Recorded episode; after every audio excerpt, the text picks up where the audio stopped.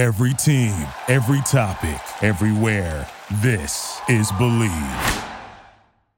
The U.S. youth national team is currently engaged in the CONCACAF Under 20 Championship. And if you've been following this, this tournament so far, it has been an absolute blast to watch. Now, things are about to get a lot spicier, as so far the U.S. has competed in the group stage uh, and the round of 16. But as they progress through the tournament, they're going to face tougher and tougher competition. And progress is something they absolutely need to do, as this tournament is really important for qualification for both the Olympics and the U20 World Cup. Cup. In order to qualify for the U20 World Cup, the U.S. needs to reach at least the semifinal, and in order to qualify for the Olympics, the U.S. needs to reach at least the final. These are two things that are very important as these tournaments offer um, a, a big opportunity for these young players to experience World Cups, experience competition at, at the highest level of international play in the youth division, and whenever it comes to the Olympics, it's a big opportunity to put soccer on display uh, for casual fans in the United States. It's something that we've missed out on for the past past two Olympics, and it's something that we desperately want to see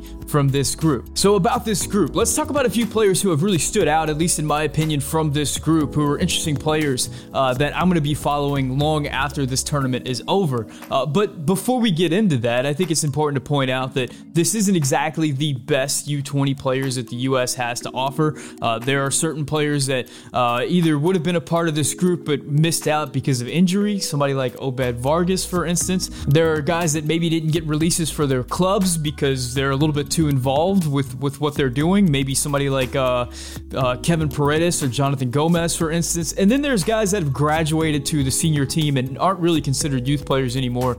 That would be somebody like Ricardo Pepi. So as we talk about these U20 players, keep in mind that these aren't the best of the best U20 players. These are sort of the best of the rest, kind of depending on their club situation, where they're playing, how involved they are, that kind of thing. Uh, that being said, there's still still some tremendous talent in this group. We're going to get into all that and more on this episode of the Yank Report. What's up? My name is Sam. This is the Yank Report, the show where we talk about the U.S. men's national team and the U.S. youth national team. And if you're into that, uh, hit the subscribe button, stick around, hit the like button, uh, comment in the comment section, be nice to each other in the comment section. Let's get into the video. The first player I want to talk about from the U20 group is a guy that I think everybody is talking about right now. He's a player that's emerged as the star uh, of this youth national team for just so many reasons. And his name is Diego Luna. He is the 18 year old California native who is currently uh, a player for Real Salt Lake. He just arrived at Real Salt Lake after being purchased for around $250,000 uh, from El Paso Locomotive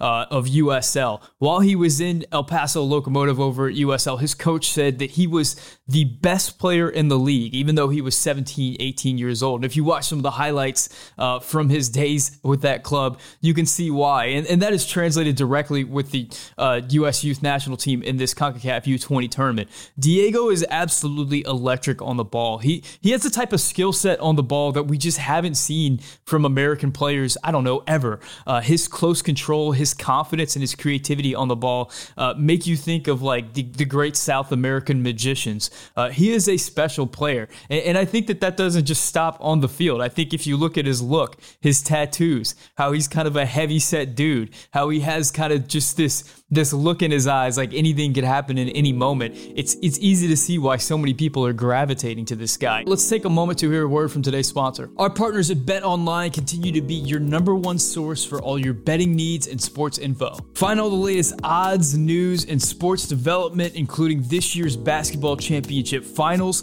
the NHL hockey conference finals, Major League Baseball, and the latest fighting news, and even next season's early NFL futures. Head to the website or use your mobile device to sign up today to receive your 50% welcome bonus on your first deposit. Just use our promo code BELIEVE to get the bonus and get into the action. Bet online, where the game starts. And when we look at what he's actually done in this competition, he's been deployed in a couple different positions for this U20 team, whether it is uh, in the midfield as an eight, uh, whether it was out on the wing, or whether it was kind of as a false nine. But I think he's found his home sort of with this team as more of an eight. And whenever he's on the field, he is constantly looking to get on the ball. He's constantly looking to combine. And once he gets on the ball, I think that's whenever just the excitement happens because what makes this kid special special is is what he does whenever the ball is at his feet. And what he does is all over the place. Uh, usually, whenever I see a youth player, and we'll get to this a, a little bit later on with some of the other guys, you kind of have an idea of what they're going to do once they get on the ball. Some of the guys look for big crosses. Some of the guys look to combine. Some of the guys like look to get to the end line and put in a cross. They look to take players on one on one. Diego Luna does all these things, and, and you never really know which one you're going to get out of him in any given moment. In any given sequence, he might combine a lot of these things. It's that variance uh, that is so incredible at this level. Um, it, it, makes him such an exciting player and such an effective player. We've seen him uh, combine really well in the midfield in, in, some really tight and technical triangles. We've seen him do give and goes to create space. Uh, we've seen him uh, look for big switches and big changes of play. Uh, we've seen him take players on uh, just frequently in the midfield and then lay the ball off. But we've also seen him show a, a change of pace out of nowhere, beat a few players, take it to the end line, and put a cross back in. It's that variance of what he can do with the ball at his feet that makes him such an exciting and such a scary player on the ball. Aside from that, some of his technical flair is just really impressive. One of my favorite Diego Luna clips is this highlight from a USL game where he receives the ball in a box and just has this hip switch that completely completely nullifies his defender and gives him an opportunity to shoot on goal. It's just one of the nastiest things I've seen, just shaking the defender without ever touching the ball. As far as like player comparisons, which every what everybody likes to do at this level, I think one of my favorites, and somebody at, uh, in Twitter pointed this out to me, is uh, comparing him to Cuauhtemoc Blanco, the uh, the Mexican star, uh, who who is a player a lot like Diego Luna, was kind of a heavy set guy, a guy that you a body type that you wouldn't associate with a professional athlete, but also had a ton of flair and a ton of swagger and loved taking players on and doing the unexpected with the ball at his feet. I actually met Cuauhtemoc Blanco once and took a picture with him at, a hotel in Dallas. I remember I asked him, like, are you Blanco? And he goes, ugh. I said, can I take a picture? And he goes, ugh. And, and, that was that was my experience with Cuauhtemoc Blanco. Anyway, now his body style is the big thing that people uh, see as as the potential red flag from Diego, and, and it's it's worth pointing out because the reality is we don't see a lot of soccer players, especially once you get to the highest level, that look like Diego. Uh, I mean, the reality is is most players, especially today, especially in the day and age where uh, where your your your fitness statistics are, are monitored uh, just all the time and, and, you're expected to press and uh, the amount of running and the, the amount of athleticism necessary to be a professional soccer player right now um, is just the highest that it's ever been. You're not seeing a lot of players that look like Diego. Uh, so there is question marks about that. But the guy is only 18 years old. He just arrived in MLS over at RSL. He's got one cap for RSL. Uh, and, and, we could potentially, I mean, in the next few months, we could see some of those pounds shed off of him. And, and maybe a few months from now, we're looking at a, at a totally different athlete. The only thing that we know for sure is that whenever the ball is at this kid's feet, you got to stop and watch. And there's not a lot of players in American soccer that have that capability. I know I, for one, cannot wait till he gets back to RSL to see what he can do in MLS. Can this translate to that level? Can he take what he's doing for this US U20 team and bring that to the MS, MLS level, a league known uh, for being a very physical um, and, and physically daunting league? Can that translate? I, I know I'm a Diego Luna fan. I know a lot of you are too, and I can't wait to see what he does next. Next player that I want to talk about is Caden Clark. And I think if you really didn't know much about this U20 team or many of the names on the list, I think you probably were aware of Caden Clark. He is the 19 year old Minnesota native uh, that is currently an RB Leipzig player that has been loaned back to uh, Red Bull uh, of New York over in MLS. Uh, now, Caden Clark came out whenever he was 17 and, and, had some really exciting moments, scored some big goals, some really technical goals uh, that really set the world on fire, uh, or at least the U.S. soccer world, had people thinking that he could be like the next Gio Reyna or something like that. Since then, since he got signed for RB Leipzig, he's had some injury issues issues. He's had some other things that have sort of kept him off the field, uh, and his trajectory has sort of cooled a little bit. Um, it, it, hasn't been that uh, straight to the moon type of thing uh, that we were expecting maybe uh, a season ago. However, whenever he's on the field, you still see the, the, the technical ability that I think really separated Caden Clark and got people so excited for him in the first place. He is one of the coolest and calmest players in possession, I think, for this U20 uh, team. I think whenever the ball reaches his feet for this U20 team, uh, he possesses this level of uh, class and comfort that I think is different from all the other players on the field, uh, aside from maybe Diego Luna at this point. Um, and the decisions that he makes with the ball at his feet are, are really nice. You, you've seen some assists that he's made. You've seen him take players on. You've seen him put uh, in some really nice crosses and really nice shots. And, and whenever he's on the ball, I think he's a difference maker for this squad. Now, now the thing that I'm missing from Caden Clark, uh, both for this U20 team and for whenever I watch him play for New York Red Bulls, is I, I don't see him looking to be the guy on the field. Uh, I see him really waiting for the game to sort of come to him. And while I guess that's okay in a sense, you know, whenever you see someone like Diego Luna on the field, for instance, he is constantly looking for the ball. He's constantly looking for, for to impact the game. You don't get that from Caden Clark. Um, and it's a shame because he also possesses these physical tools where he is absolutely relentless. Um, he has a tremendous engine and he can impact the game that way. He can get after it. And, and I think, especially playing in that uh, RB Leipzig system, that Red Bull system, you are expected as a Red Bull player to just be all over the place all the time. Think of someone like uh, Brenden Aaronson or Tyler Adams, but two players that have played in the Red Bull system. They are absolutely relentless players on the field, both on offense and especially on defense. And I don't really get that all the time from Caden Clark. Uh, I, I, think he can deliver that, uh, but I think whenever he's on the ball, you see the, the quality and class that he has, and while he's why he's sort of a level apart from a lot of these other players uh, at, at, the U20 level. Speaking of Brenden Aaronson, our next player is his younger brother Paxten Aaronson. Paxten is the 18 year old Philadelphia Union player from New Jersey. Coming into this season, a lot of people expected Paxten this to be really Paxten Aaronson's breakout year over for the Philadelphia Union. It hasn't exactly happened that way. He sort of struggled to get on the field, uh, but whenever he plays, especially in this youth tournament, I think you see a lot of the the class on the ball and the things, the, the tools that he has that people are, are really excited about. Uh, I think a lot of people compare him to Brenden Aaronson because Brenden is his older brother, but I don't really see them as similar type of players. Whereas Brenden Aaronson is this relentless engine player that just presses like an absolute banshee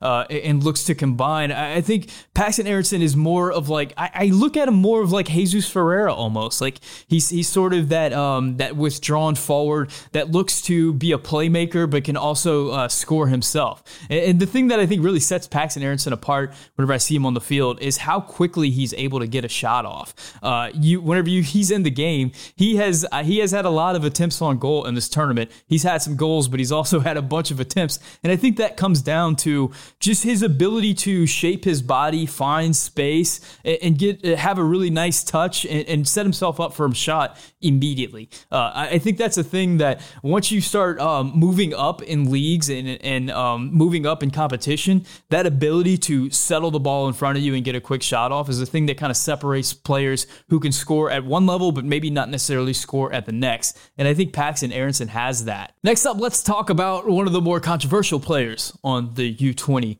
youth national team, and that is Cade Cowell. Now, Cade Cowell is an 18 year old from California who plays for the San Jose Earthquakes. Uh, Cade is one of the few players, he might be the only player on this team. I didn't check all of them, uh, but he's one of the few players that actually has a senior U.S. national team cap. The reason why he uh, was able to get that cap is because he's an elite athlete. I, th- I think he might be the only player on this team that is considered like an elite athlete. Um, his size, his speed, his physicality, um, his his his burst is is just a difference maker type thing. There's just whenever he's on the field, you can tell that he's just different from everybody else in that regard, and that has allowed him to break in at to MLS at a, at a very young age uh, and make an impact with the San Jose Earthquakes at a young age. Now, the issue with Cade Cowell at this point, I think, is that he he tends to be sort of a one trick pony. Once he gets on the ball, he's looking to take players on. He's looking to either get to the end inline or cut in on his right foot and have a shot. There's not a lot of variance going on with him on the field. Now, whenever he's in transition, whenever he's in an open game and he's able to get out in space and, and really use that athleticism to uh, run at defenders, he is a force. I mean, he is he's a tough player to handle at this U20 level.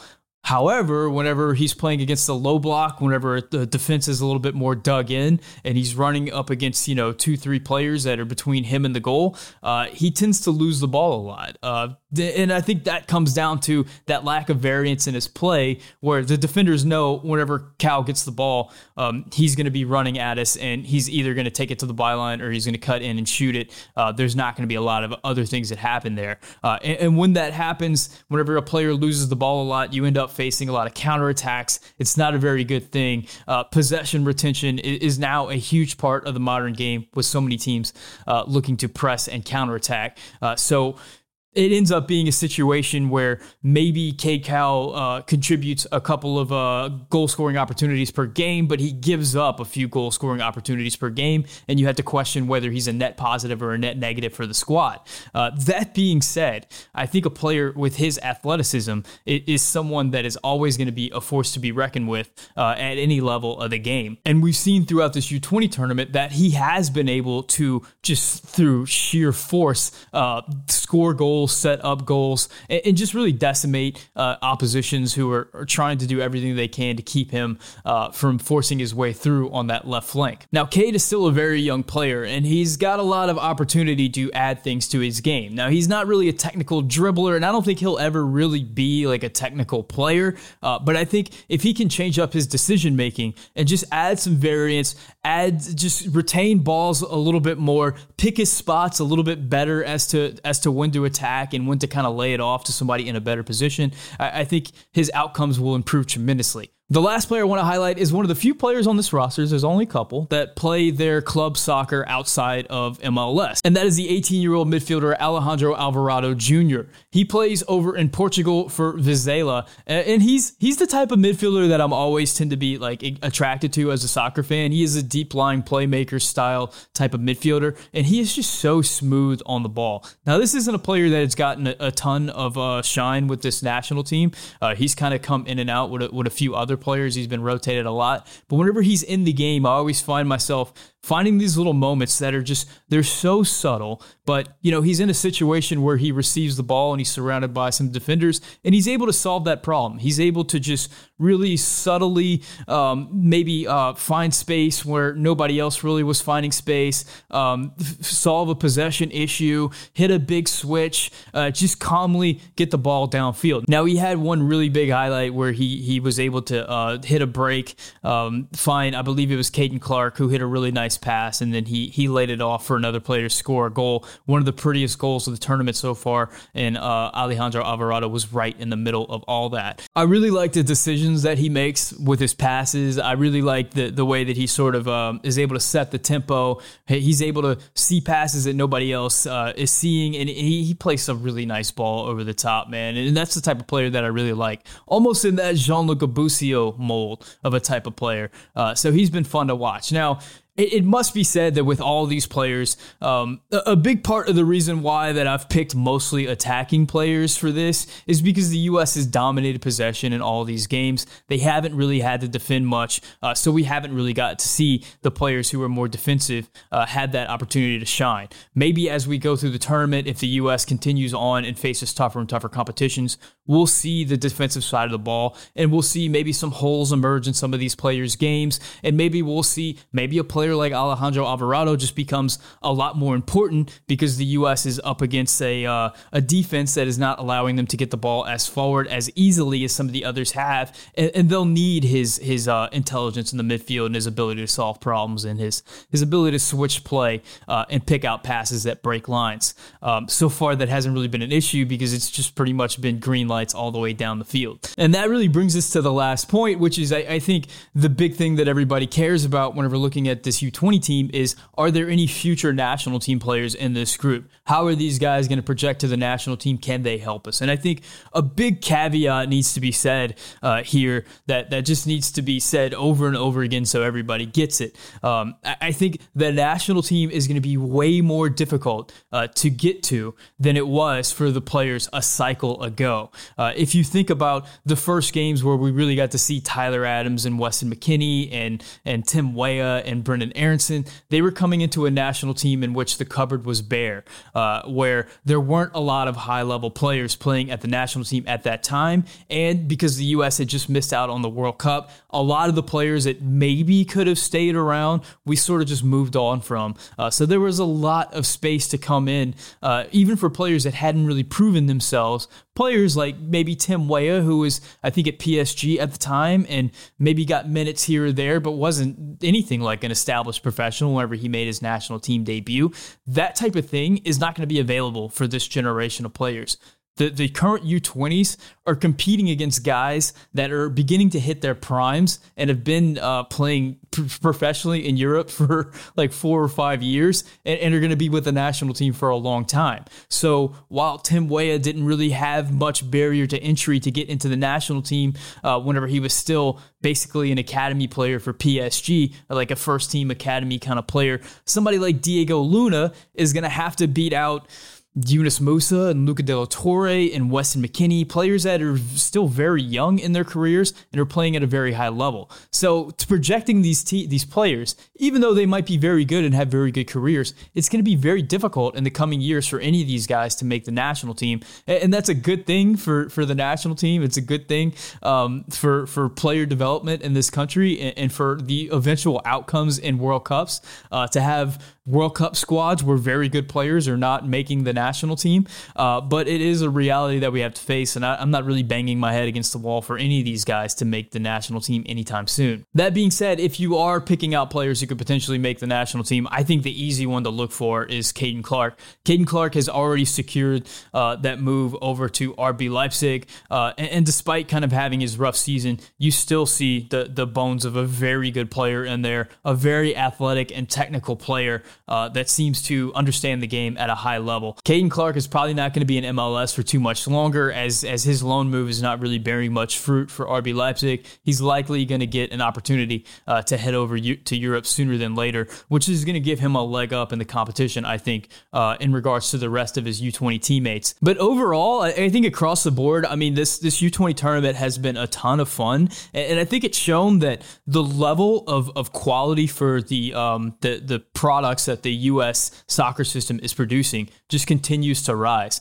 Uh, not just their technical ability, which you see on display across the board for these players, their technical level is that is that a lot higher than players that we saw even four years ago or eight years ago at the youth level. But I think it's their tactical understanding. Um, we haven't seen players play. I mean, this possession style um, is just really impressive, specifically at the youth level for a bunch of players that are just 18 years old. Now, all of them across across the board are playing professionally in some form or fashion, uh, but it's still you know, compared them comparing them to to the uh, U20 team just a generation ago, they're a level above just across the board in, in, their understanding of positioning and their tactical awareness, their ability to play multiple positions, to switch in and out with each other. Um, it's just it, it's really fun to see, and it's not just something I see with them. I actually uh, watched a lot of the uh, MLS Next tournament this weekend that they uh, they were showing on YouTube, and, and some of the Generation Adidas tournament as well, and you can see across the board board at the youth level uh, that the U.S. is producing players that understand the game a lot more than than you saw from youth players a few generations ago. It's not just like kick it long and like run hard uh, that we might have associated with U.S. national teams in the past. It's a lot more technical and it's a lot more tactical. And that's something really exciting to see because that's going to raise the level of not just the U.S. senior national team, but also MLS and USL and every level of American soccer uh, across the board as these players get in um, to these leagues and, and, and start contributing. It's something really exciting and it's something I think about whenever I watch this team.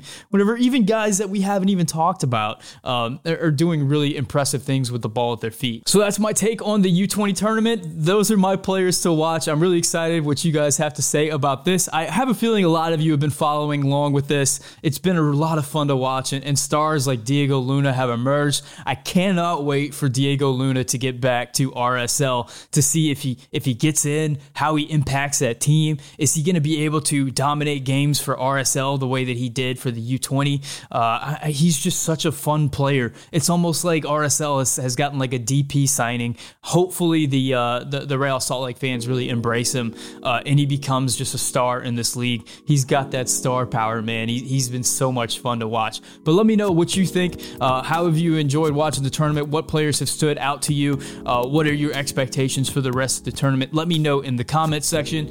If you would like to Yank Report in podcast form, you can download the Yank Report podcast on Spotify, Apple Music, wherever else. Uh, si puede hablar español, díame un comentario en español. Guys, thank you so much for watching. Thank you for becoming a member. Being a member really helps me out because it supports the channel directly. If you would like to become a member, uh, you can click the little join button and do so. Uh, there's different levels of membership that offer different perks. Shout out to my tier two members Manuel Oliveres, Mike Irish, Matt Doyle, Chris Matassa, and Matthew Hanna. Guys, thank you so much for watching. My name is Sam, and this is the Yank Report brought to you by Bet Online. Thank you for listening to Bleav. You can show support to your host by subscribing to the show and giving us a five star rating on your preferred platform. Check us out at Bleav.com and search for B L E A V on YouTube.